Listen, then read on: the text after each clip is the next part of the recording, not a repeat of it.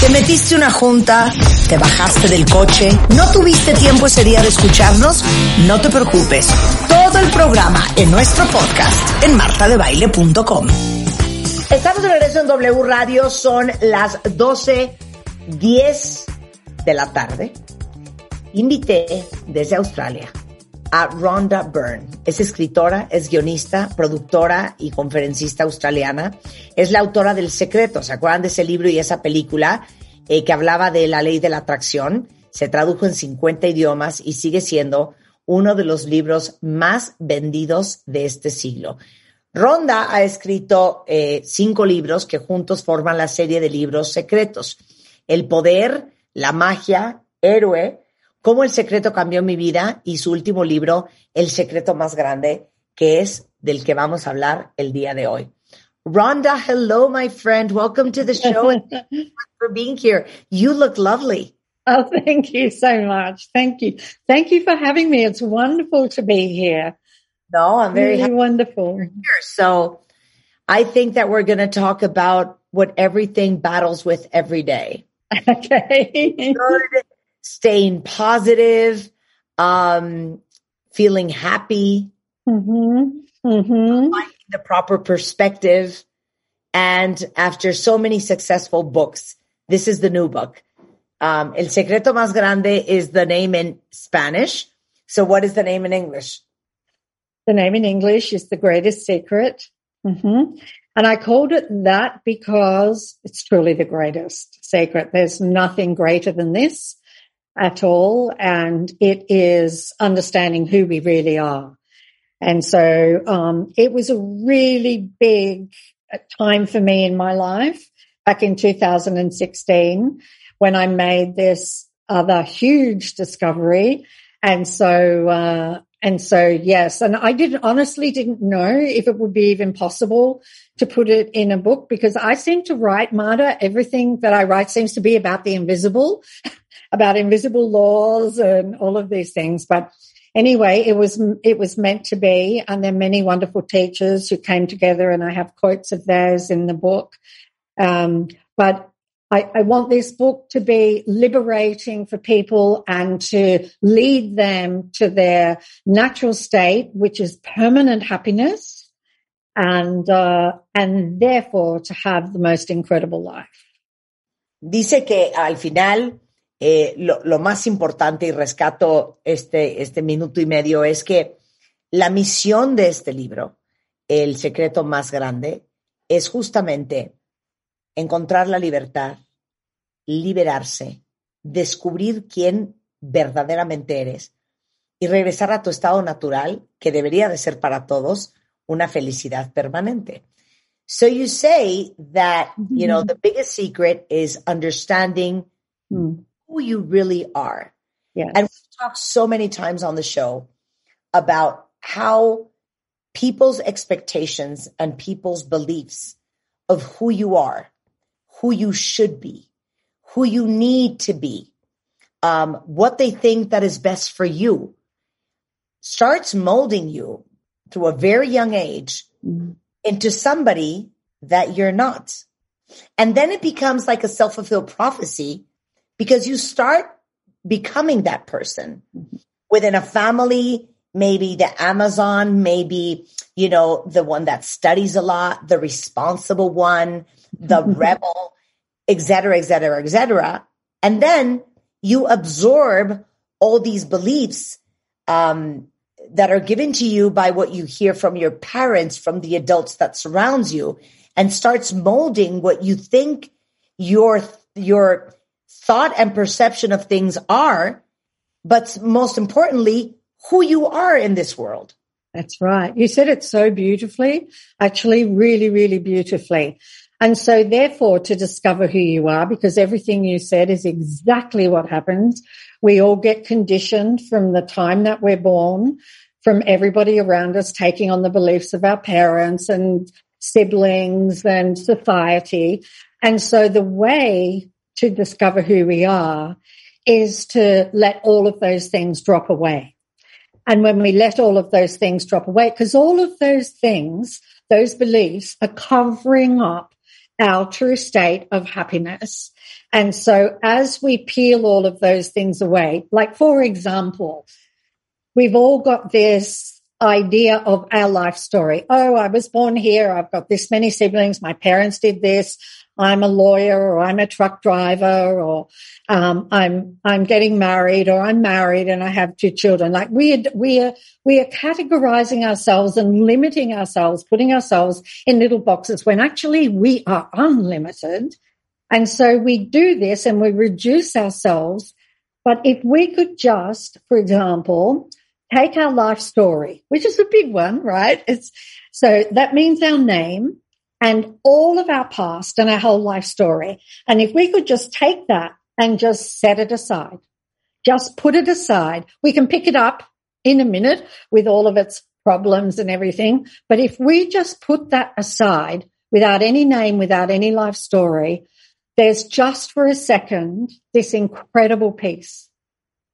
And that is when we are getting close to who we are. Like, every time that we experience happiness, we are getting a glimpse of our true nature. So what you're saying is, when you put our life story and our past, and everything we think we are, what happens in that moment? In that moment, the mind stops, because really what we're doing is we're setting the mind aside. Because if I were to say it really simply, I would say that the only thing that's standing between you and who you really are is the mind. That's the only thing. And the mind holds all the beliefs and concepts and all the conditioning and everything. So when you take your name and you take your life story and you just set those aside, there's kind of nothing there for a second. There's just like this beautiful peace there. Well, that's who you are. And you do that more and more, and you begin to feel this happiness arise within you. And it just gets greater and greater and stronger and stronger and stronger until you're so happy you can scarcely believe it. Okay, let me see how the hell I am going to summarize everything you and I spoke right now. Dice que el secreto más grande, cuentavientes, está en descubrir quién realmente eres. Y algo que hemos hablado muchísimo en este programa es el hecho de que todas las expectativas y creencias que hemos tenido a nuestro alrededor desde que éramos chiquititos han formado la persona que somos. Nos han definido y nos han dado, digamos que, un nombre y ciertas características que creemos que definen quiénes somos. Lo que te dijeron tus papás que eras o que no eras, las expectativas que tenía la sociedad sobre ti, lo que te dijeron que tenías que ser, lo que te dijeron que eras, desde la responsable de la familia, la rebelde, la amazona, la loca, la inteligente, la mensa, la bruta. Lo que sea que te hayan dicho, se vuelve una profecía autocumplida y es tan perversa la mente que en eso te acabas convirtiendo. Y al cabo de los años, acabas creyendo que eso es lo que eres. Entonces, Rhonda dice, nosotros tendemos a usar nuestra mente para categorizarnos, para definir quiénes somos. Yo soy arquitecto, soy esposo de fulana, soy papá de 2 hijos, me dedico a esto, soy hijo de fulano, tengo una familia así. Y todo lo que nos rodea lo usamos para definir quiénes somos.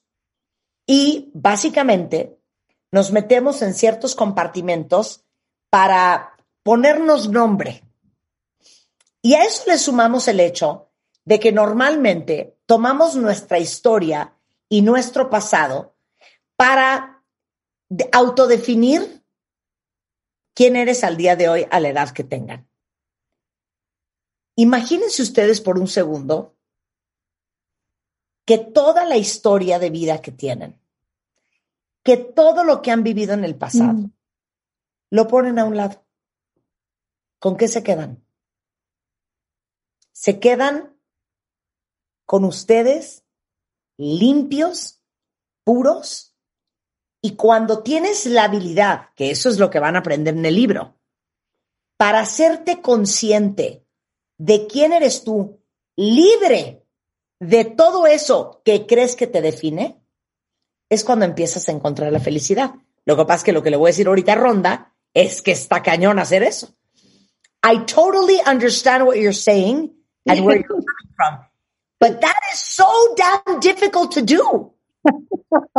So then, but that it's your true form and have the consciousness of separating who you are from who you think you are.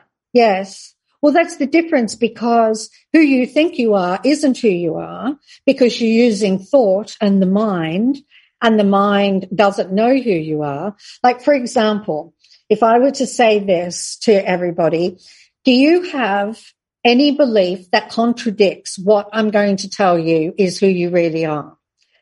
So do you have any belief that contradicts that you are all the beauty that exists in the universe? Do you have a belief that contradicts that you are all the intelligence, that you are all the love, that you are all the power, and that you are all the allowing and peace, and all the happiness in the universe? Do you have a belief that contradicts any of that? We all do. We all do. Exactly. And so that's the problem with the life story. I mean, we're all here having an incredible experience being a person. And we're not denying any of that. That's what we're here to have, this experience. But it's not who we are. We're eternal. We were never born and we never die. The body begins and the body ends, but we do not. And so I just, the more that you understand who you are, the more the fear drops away, the less the mind kind of tortures you, you know, which it can tend to do with us, sort of torture us, especially if we get afraid or, And so the more that we can just let those things go and let the beliefs go, then the happier we become. And I'm talking from my own experience of doing this. And initially it feels like the mind just comes straight back in. But it's really, if you just kind of stick at it and really enjoy those moments of happiness. Like, for example, we all have times where the mind just is still. Nothing wrong with the mind, because the mind is great to create what we want. That's its job. But its job is not to be our psychiatrist, our psychotherapist, and kind of like a flatmate in our head who never stops talking, you know. So the mind is great to create whatever we want to be, do, or have in this life. But that's where it should stop. And then the rest, it should be who we really are, is in total control of this life experience, because who we really are is so incredibly blissfully happy. And then we can have a really great life, because when we're happy, then it's just like the entire universe is doing everything it can for us when we're happy. Claro. Dice, miren, se los digo de la siguiente manera, porque le digo, claro que lo ideal sería que siempre estuviéramos conscientes de la diferencia entre quiénes somos y quién creemos que somos. Porque aparte, algo que le voy a decir ahorita a Rhonda es que todos cuentavientes sentimos que la adversidad nos ha definido, que nos ha moldeado en la persona que somos el día de hoy, que toda la historia y toda la experiencia y todo nuestro pasado ha moldeado al ser humano que somos hoy. Y dice ella que les quiere hacer una pregunta.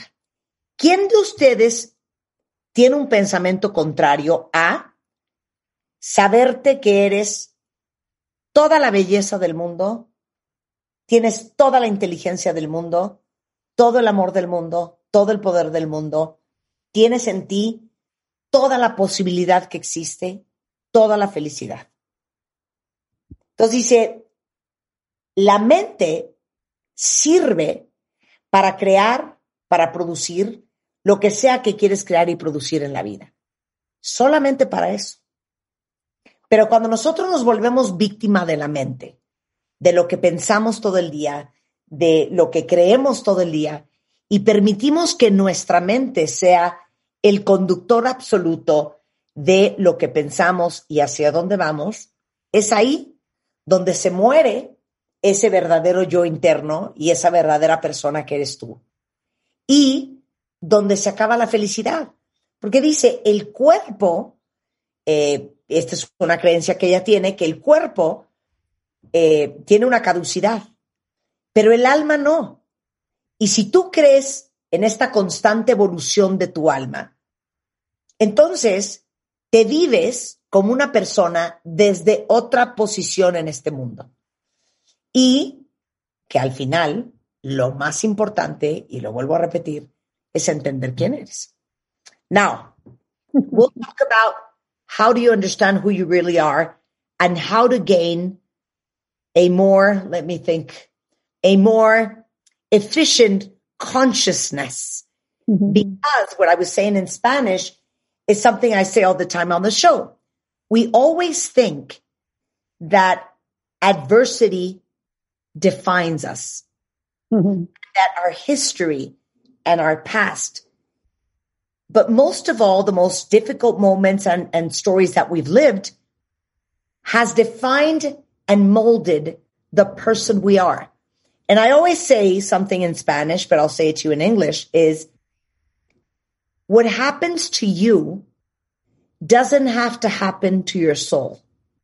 Mm-hmm. You get the difference. I do. Yeah.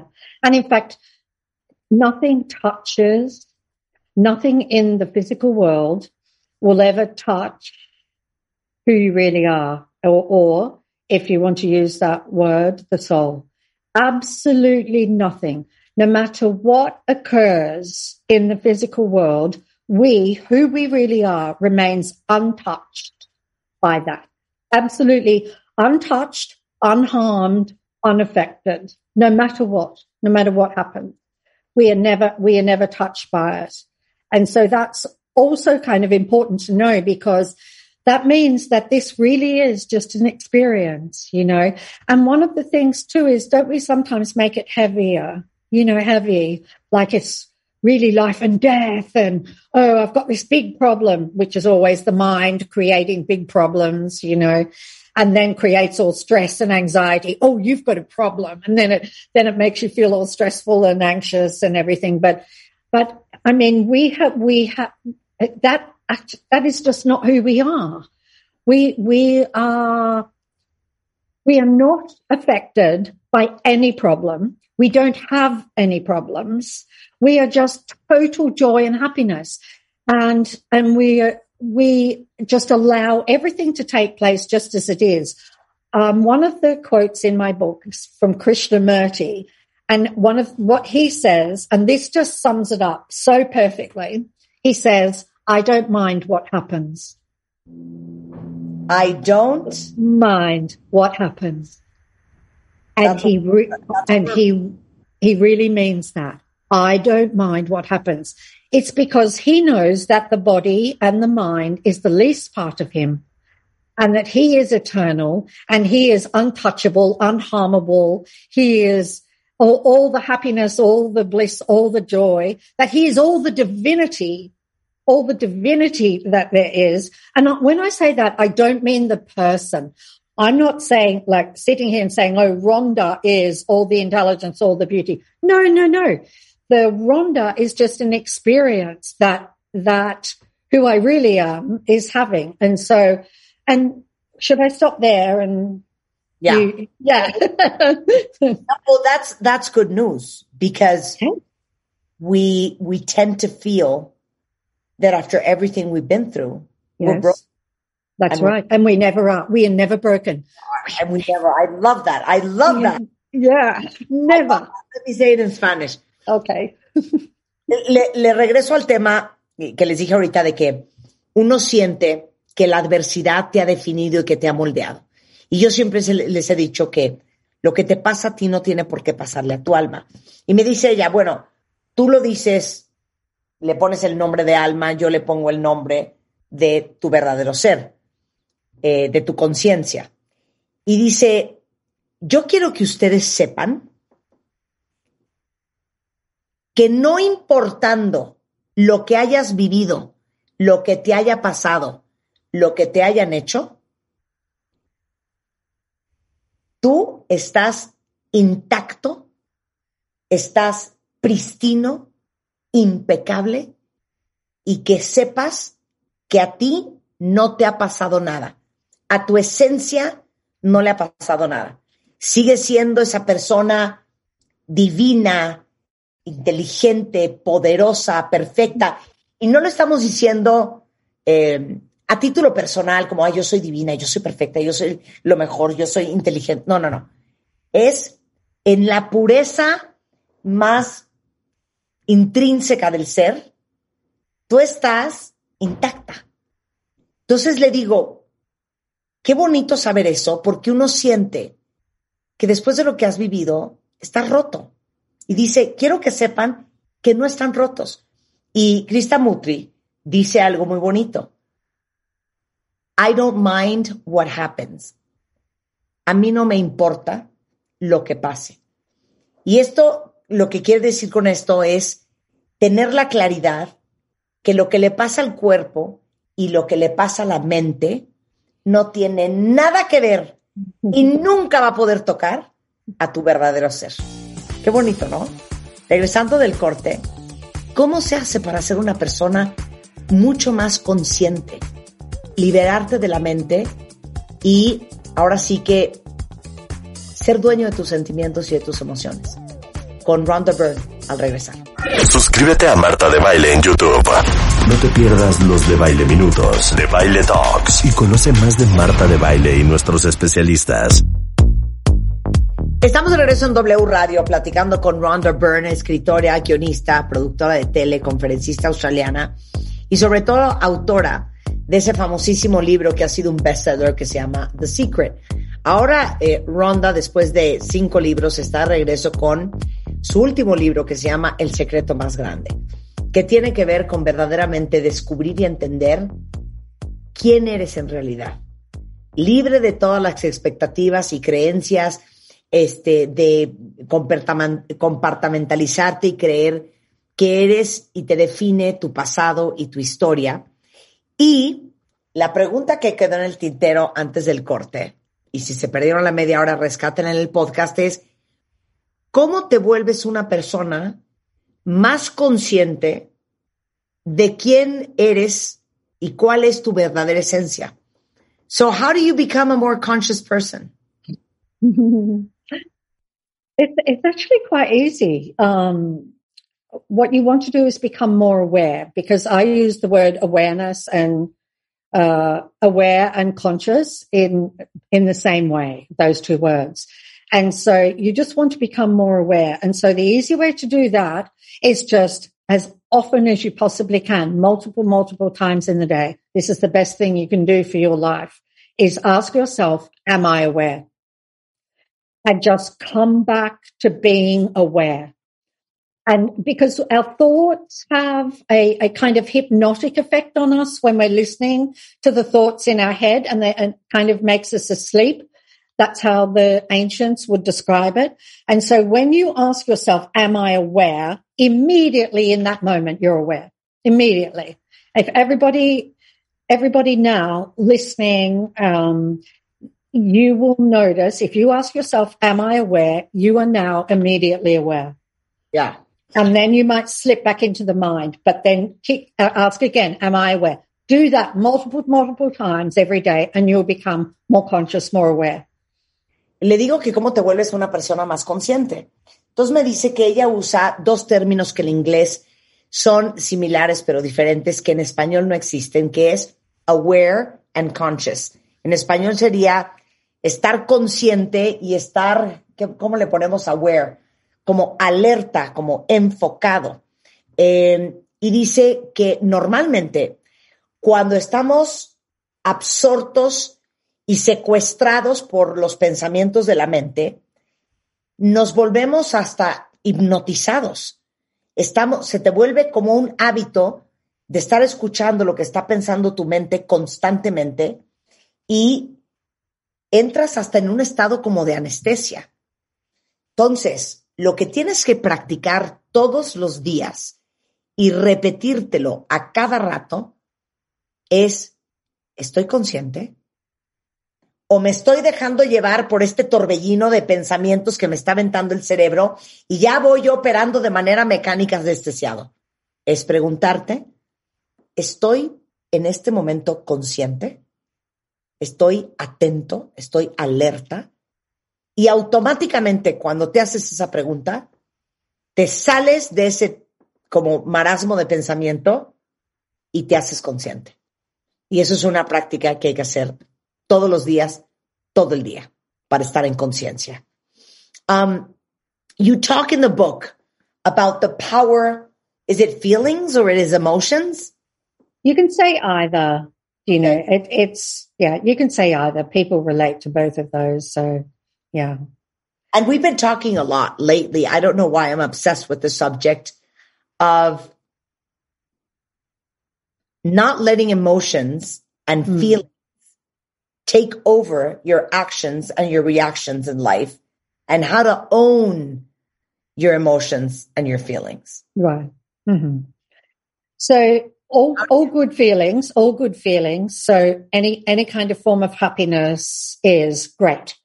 So all of those can stay because that's who you really are. So anytime that you feel good or happy or joyful, that's all wonderful. So we want to keep all of those. The other emotions, which we describe as negative emotions or negative feelings of disappointment and hate and grief and sadness and impatience and all of those kinds of emotions that people get affected by every day, what we tend to do with those emotions is because we don't like how they feel, we will push them away because we don't want to feel them.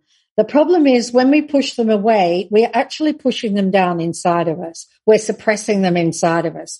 So we've all got every kind of negative emotion suppressed inside of us. And so when you feel a negative emotion, what is really wonderful is you have a chance to release it. And the way that you release it is not by pushing it away, but by allowing it to be here. And that might be kind of like, the thing is, it's not who you are, you know, it's just energy.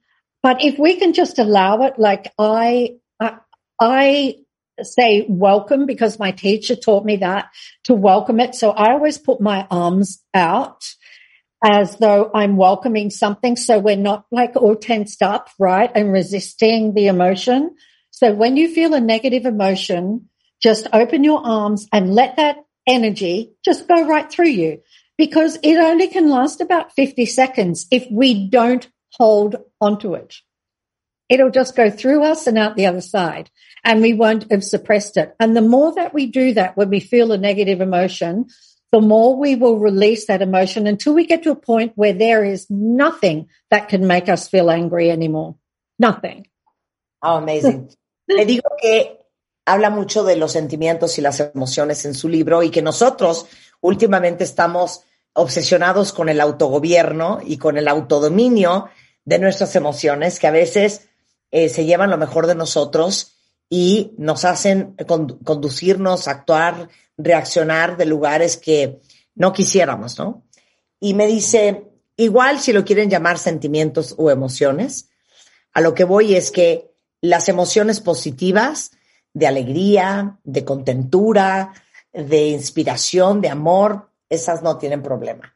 Pero lo que tendemos a hacer con las emociones negativas, la frustración, el enojo, el coraje, la ira, es como no nos gusta sentirnos así, automáticamente nos queremos deshacer de ellas.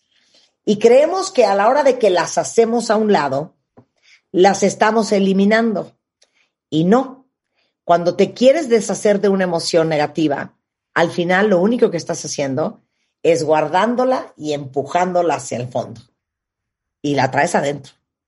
Entonces, dice que lo que ella aprendió con su maestro es que la mejor forma de desactivar las emociones negativas es cuando las sientes, abres los brazos, reconoces lo que estás sintiendo y es mágico. En cuestión de 30, 60 segundos, esa emoción pasa por ti y se va.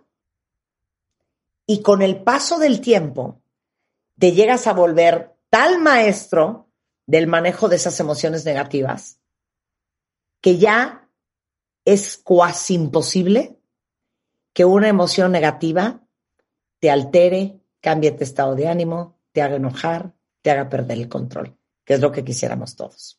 No quiero que se me acabe el tiempo con Rhonda antes de preguntarle cómo se disuelven las creencias que te limitan. So, before I run out of time, I wanted to ask, how do you dissolve the limiting beliefs? Okay.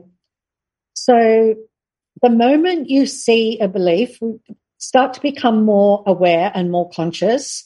And you might hear yourself say, oh, I believe that, you know, this and this and this and this. And you hear yourself say, I believe, or I think, or I'm convinced, right? Any of those things, there's a belief behind that.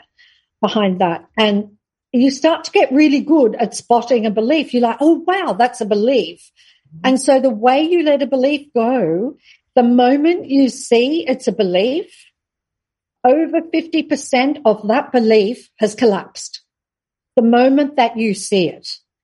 And then what you do is you just know, you go back to that belief a day later and look at it again and it collapses, and look at it again and it collapses until it completely disintegrates. And that's the power that we have. The power of the light of our consciousness is to be able to collapse something that's not really real anyway. Right. And so that's how they go. And it's like fishing. It's like catching a big fish, catching a big belief. And as you catch each belief, you get lighter, lighter, happier, happier. Life becomes more amazing. Le digo que cómo se disuelven las creencias limitadoras y dice, pues es como ir a pescar. Y literal, uno se tiene que hacer consciente y sentarse a pensar de vez en cuando. ¿Qué piensas? Y tratar de entender por qué piensas lo que piensas. Y automáticamente, cuando pones tu creencia sobre la mesa, el 50% de ella probablemente se desarme. Y así es que con el tiempo te empiezas a dar cuenta, cuando identificas cuáles son tus creencias y te pones verdaderamente a pensar qué significan, de dónde vienen, cómo se desactivan estas grandes teorías e hipótesis que tienes sobre ti o sobre la vida.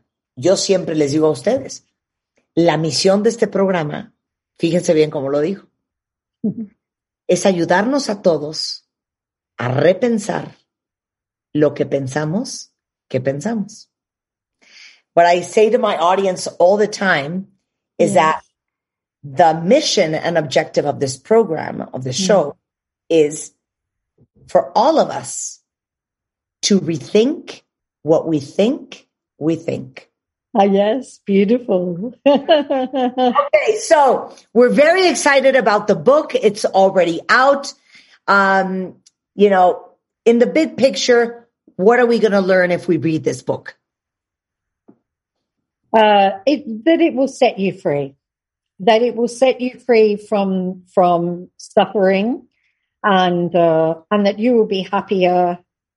You will understand a lot more about yourself, about your mind, about emotions, subconscious mind, and how all of those things work. And when you understand more about those, it's much easier to disengage from the mind, and it's much easier to drop beliefs that don't serve you, like I don't deserve it, for example, which is not true. Not true. So yeah. ¿Quién tiene que leer el libro? Bueno, más bien, ¿qué nos va a enseñar el libro? Mi hijo, el libro los va a liberar. Los va a liberar de estar secuestrados por la mente, por las creencias, por las expectativas, que no le hace bien absolutamente a nadie. Ese es el resumen de lo que acaba de decir. El libro se llama El secreto más grande. Es de Rhonda Byrne. Toda la información en rhondabyrne.com. en Twitter y en Facebook, que es @The Secret, y seguramente lo encuentran ya online y en muchas librerías. El secreto más grande de Rhonda Byrne. Rhonda, thank you so much for being on the show. Thank you so much for having me. I loved it, Marta, so much. Thank you. It was great having you. Thank you for sharing all your knowledge. Oh, you are so welcome. You're so welcome. Much, much love to you. Much back up. Blessings. Son las 12:52 de la tarde en W Radio. Oigan, antes de irnos, ya saben que somos fans enfermos en este programa de los probióticos. Y que al final, si algo hemos aprendido de todos los gastroenterólogos, gastrofisiólogos, inmunólogos, sobre lo importante que es la salud digestiva, es que cuando tienes bien la flora intestinal, puedes prevenir enfermedades como asma, alergias, intolerancias, diabetes tipo 2, cáncer de colon, colesterol alto y hasta obesidad.